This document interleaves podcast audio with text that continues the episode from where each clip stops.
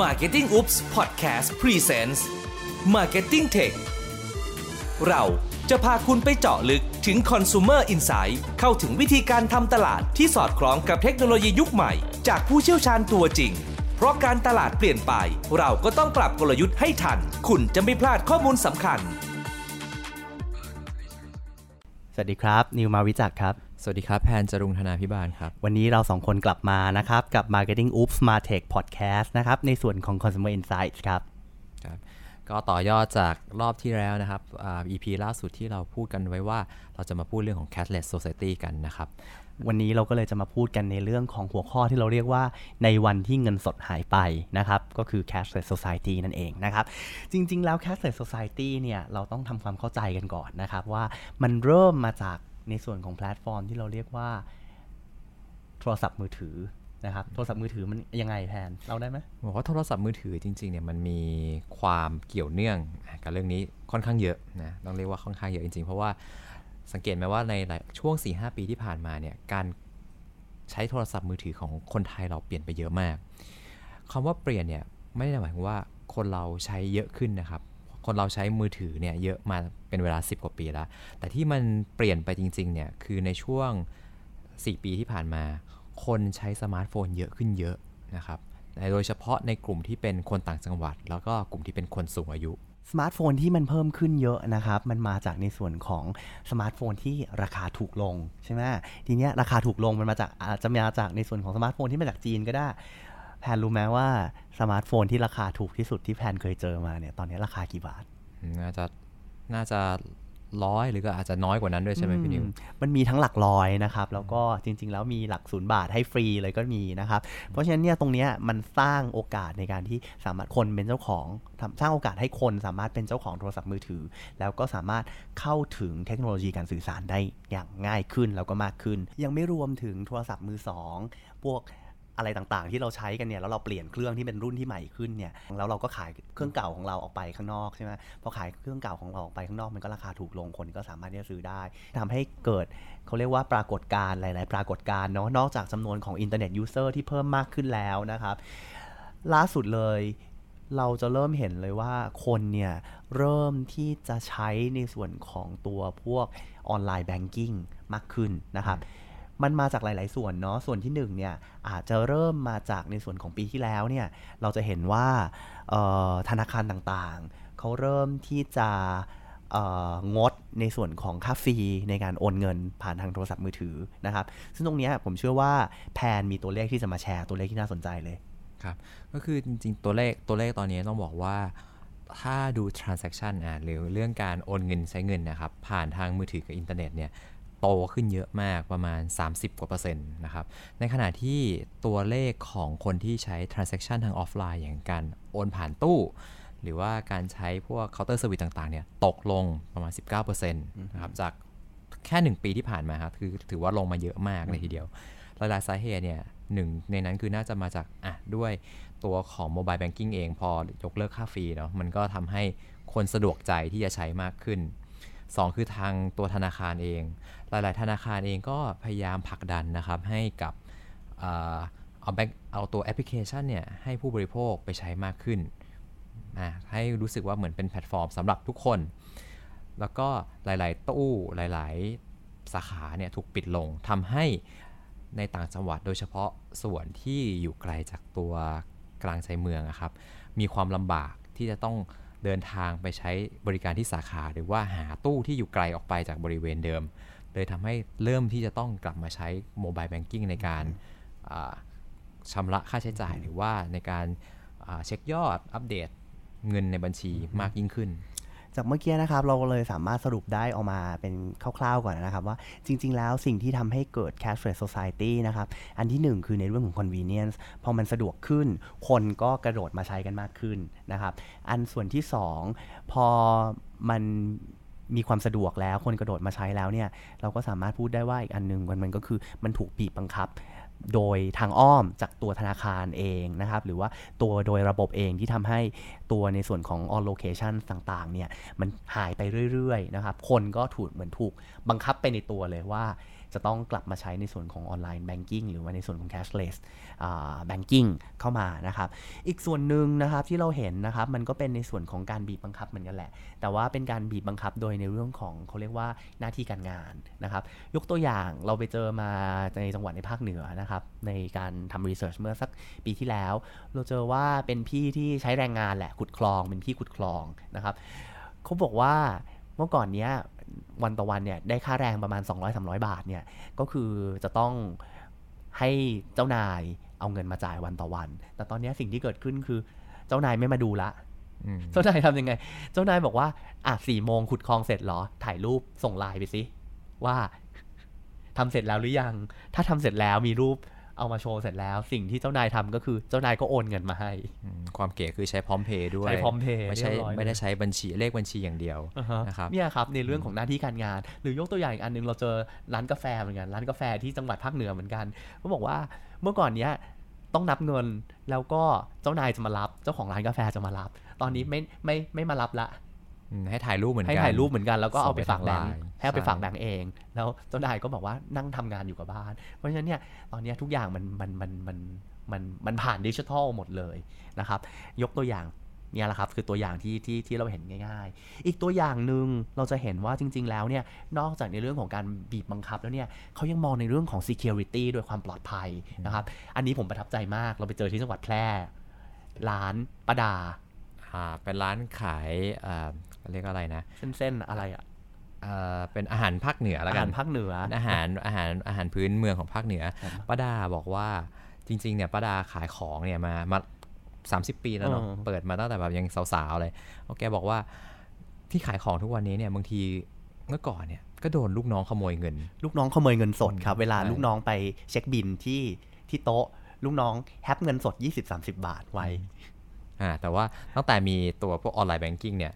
คือเขาจะเอา QR code ตั้งไว้ที่โต๊ะ ตั้งไว้ทุกมุมเลยไม่ใช่แค่ที่โต๊ะใช่ทุกมุมเลยโต๊ะหนึ่งอาจจะวางไว้ 3-4 ที่เลยก็ได้ แม้กระทั่งในห้องน้ำก็ยังมี ใช่แล้วก็มีเกือบเกือบตอนละตอนนั้นที่เราไปมัน 2 ปีที่แล้วเนาะก็มีเกือบทุกแบงก์เลยอืมเขาบอกว่าตั้งแต่มีตัว QR code เนี่ยโอ้โหเงินแบบครบทุกบาททุกสตางค์แบบลูกน้องหมดโอกาสแฮปเงินเลยครับอืมนะครับ อันเนี้ยตัวอย่างบอกว่าทำให้มันมีนอกเหนือจากความสะดวก มีเรื่องนขอองกความเหนืปลอดภัยอในเรื่องของความปลอดภัยด้วยนะครับ ก็ดังเนี้ยแต่ถ้าเกิดกลับเป็นเรื่องความความสะดวกเราจะเริ่มเห็นเนาะว่าจริง ๆ แล้วเนี่ยมันพยธนาคารหลายๆธนาคารเลยพยายามที่จะเข้าไปพวกน่ะตามตลาดนัด หรือว่าในร้านอาหารในมหาวิทยาลัยในการใช้ QR code ในการจ่ายเงินนะครับ พอมันเกิดเหตุการณ์อย่างนี้ขึ้นแล้วเนี่ยคนก็เริ่มใช้เพราะว่ารู้สึกว่ามันง่ายมันไม่ต้องมันไม่จำเป็นที่จะต้องหยิบเงินออกมา โดยเฉพาะในเรื่องของการที่จะหยิบจ่ายค่าอาหารเนาะ ว่าเงินมันเลอะมือเงินอะไรก็ใช้เป็น QR code ไปนะครับแล้วก็จริง ๆ แล้วก็ยืมเพื่อนให้โอนกันไปโอนกันมารู้สึกง่ายขึ้นด้วย ใช่ ตรงนี้ตรงนี้เป็นอีกตัวอย่างหนึ่งที่ดีมากครับที่พี่นิวพูดถึงก็คือบอกว่า convenient เนี่ยกับตรงเนี้ย conven- เป็น convenient ที่ชัดมากในหมู่ของคนที่เป็นรุ่นเด็กอือฮึเพราะคุณพวกเนี้ยเงินในบัญชีเขาจะไม่ได้เยอะ แต่ว่า transaction เขาถี่นะ คือเขาใช้จ่ายนู่นนี่นั่นคืออาเราอาจจะ มีเรื่องของค่าโทรศัพท์ค่านู่นค่านี่แต่ว่าอ่าโดยรวมๆมันไม่เยอะ แต่ทีเนี้ยพอด้วยความที่มันไม่เยอะเนี่ยเขาสามารถที่จะโทรไปขอยืมเงินเพื่อน พ่อแม่หรือแม้กระทั่งแบบ คนรู้จักให้โอนเงินมาให้เขาใช้ชั่วคราวได้นะแล้วพอสิ้นเดือนเขาค่อยโอนคืนไป ซึ่งตรงเนี้ยมันทำให้มันเกิดพฤติกรรมใหม่ ๆ คือเรามองว่าเมื่อก่อนเราจะอาจจะมองว่าอะเราจะทำการตลาดกับคนกลุ่มหนึ่งต้องมองว่าเป็นช่วงสิ้นเดือนไหมหรือต้นเดือน แต่ทุก วันนี้มันอาจจะไม่ใช่ละเพราะว่ามันเป็น always always on พร้อมจ่ายตลอดเวลานะครับ Money makes world go round ครับตลอดเวลาครับใช่นะครับ นอกจากตรงนี้เนี่ยเราจะเห็นว่าจริง ๆ แล้วเมื่อกี้เราพยายามพูดหลาย ๆ ยกตัวอย่างเนี่ย เราจะเห็นว่ามันเป็นเคสที่มันเกิดขึ้นเกี่ยวกับเป็นเอ่อการใช้แอปพลิเคชันนะครับ แต่จริง ๆ แล้วเนี่ย ถ้าเกิดเราพูดถึง cashless society เนี่ย มันมีแพลตฟอร์มที่มันเป็นบัตร ต่างๆด้วยเนาะที่สามารถที่จะทำให้มันเกิด cashless society เพิ่มมากขึ้นได้ ยกตัวอย่างเลย คนกรุงเทพง่ายๆเลยใช้ชีวิตอยู่ทุกวันเลยกับผ่านทางบัตร Rabbit อืมใช่บัตร Rabbit แล้วก็บัตรบัตร Rabbit บัตร MRT หรือแม้กระทั่งอ่าบัตร Seven เซเว่นอืมที่ที่ลิงก์กับตัวแอปพลิเคชันเองก็ตาม ซึ่งตอนนี้เนี่ยจะบอกว่า cashless เนี่ยมันไม่ใช่มันไม่ได้จำกัดแค่ว่าอ่า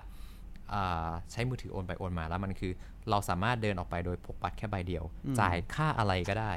สบายไม่ต้องพกเงินเยอะๆ แล้วก็แบบอยู่ในบัตรใบเดียว ดีไม่ดีได้แต้ม และบิดเดี๋ยวนี้ก็ได้แต้มนะครับได้ส่วนลดด้วยใช้ส่วนลดอืมอืมแล้วเราแล้วเราจะเห็นจากกรณีตัวอย่างหลาย ๆ ตัวที่บอกว่าการใช้ cashless เนี่ยมันทำให้เกิดการพฤติกรรมใหม่ที่เรียกว่าสะสมไป redeem หรือว่าเอาไปแลกแต้มก็คือ กลุ่มเนี้ยจะเป็นกลุ่มที่มองว่าการใช้ e-money พวกเนี้ยเนี่ยมันทำให้เกิดประโยชน์มากกว่าการใช้เงินสด เพราะว่าคุ้มมันคุ้มอ่าแล้วเวลาที่พวกการสะสมแต้มต่างๆ สมัยก่อนเราจะเห็นเป็นพวกบัตรใช่ไหมบัตรสมาชิก บัตรปั๊มตา บัตรแปะสติกเกอร์ มันหายได้คอน sumer ทุกวันนี้บอกว่าเอ้ยพวกนั้นนะไม่เขาไม่อยากเก็บมันเกะกะทำกระเป๋าตังค์เขาหนาขึ้นแล้วอีกอย่างหนึ่งมันไม่มันไม่ได้คงทนบางทีทำขาดบางทีทำหาย เก็บไว้ในมือถือเนี่ยคุ้มกว่าแล้วแบบอยู่แน่นอนระบบ มีเก็บไว้ให้เรียบร้อยเลย กระเป๋าตังค์ล่าสุดนะครับสำหรับคนที่เราเจอมาในคนกรุงเทพนะครับกระเป๋าตังค์ล่าสุดเลยคือ เคสโทรศัพท์มือถือครับเอาโทรศัพท์มือถือ พกออกมาพร้อมกับเสียบบัตรไว้หนึ่งใบ จบในบัตรเดียวนะครับก็ cashless มากๆนะครับครับจากตรงนี้เนี่ยนอกจากพฤติกรรมของผู้บริโภคแล้วเนี่ยเราต้องกลับมาดูด้วยนะว่าจริง ๆ แล้วเนี่ยในส่วนของพวกแพลตฟอร์ม facility แพลตฟอร์มต่างๆเนี่ยมันถูกอัปเกรดขึ้นมาด้วยหรือเปล่า ณตอนเนี้ยเราเจอมาว่าพวก facility ต่างๆเนี่ยนะครับ อย่างเช่น ค่าน้ำ ค่าไฟ ค่าโทรศัพท์เนี่ย ทั้งหมดแล้วมันถูกยกระดับขึ้นมาอยู่ในใน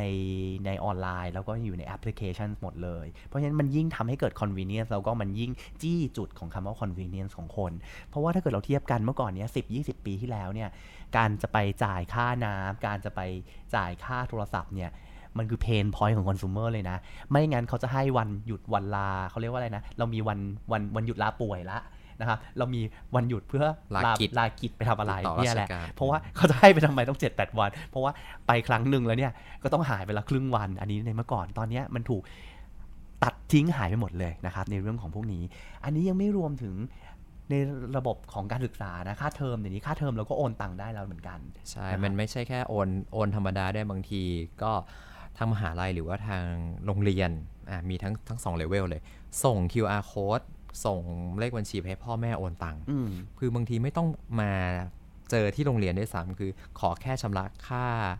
การศึกษาเนี่ยให้ทันเวลาก็ส่งลูกมาเรียนได้เลย ซึ่งเดี๋ยวนี้ง่ายมากคือพ่อแม่เนี่ยสามารถไปทำอย่างอื่นได้นะครับเพราะฉะนั้นเนี่ยเราผมคิดว่าวันนี้ผมสองคนเนี่ย ทำให้เห็นภาพแล้วว่าจริง ๆ แล้วเนี่ย cashless society มันมีมากกว่าแค่มือถือนะครับ มันอาจจะเป็นบัตรต่างๆ ที่เราอาจจะลืมไปก็ได้เฮ้ยอันนี้มันก็เป็น cashless เหมือนกันนะครับ แต่ว่าณความเพื่อความสะดวกความสบาย แล้วก็ความที่มีความปลอดภัยต่างๆเนี่ยมันทำให้คนเนี่ยรู้สึกมั่นใจในการที่จะกระโดดมาใช้ หรือว่ากระโดดมายืนอยู่บนแพลตฟอร์มที่เป็น cashless มากขึ้น แล้วเราก็คาดว่ามันจะ ไปหนักกว่านี้ในอีก 2-3 ปีข้างหน้าเลยนะครับ เพราะฉะนั้นจากตรงนี้เนี่ยแบรนด์เนี่ยสามารถที่จะมองยังไงแล้ว หรือเตรียมตัวยังไงได้บ้างสำหรับตัว cashless society บ้างครับ ประเด็นแรกที่พี่นิงพูดนะครับ เรื่องของ convenience เนาะเรื่องของ convenience เนี่ยมันสามารถสร้างเป็น value อย่างหนึ่งที่แบรนด์จะให้กับลูกค้าได้ ซึ่งเราสามารถเอาคำว่าความสะดวกสบายตรงเนี้ยไปเชื่อมโยงกับตัวผู้บริโภคได้ ผู้บริโภคทุกวันนี้ต้องการความสะดวกสบายให้ได้เยอะที่สุด ยังไงก็ได้ให้แบบเขาสะดวกสบายที่สุดคำว่าสะดวกสบายที่สุดมันไม่ได้หมายความว่าง่ายและเร็วอย่างเดียวนะ มันหมายความว่าเขาสามารถทำได้โดยไม่ต้องพึ่งพาคนอื่น มันมีหลาย ๆ เคสอย่างเช่นเดี๋ยวผมยกตัวอย่างให้ฟัง มีน้องอร้านขายของคนหนึ่งเขาบอกว่า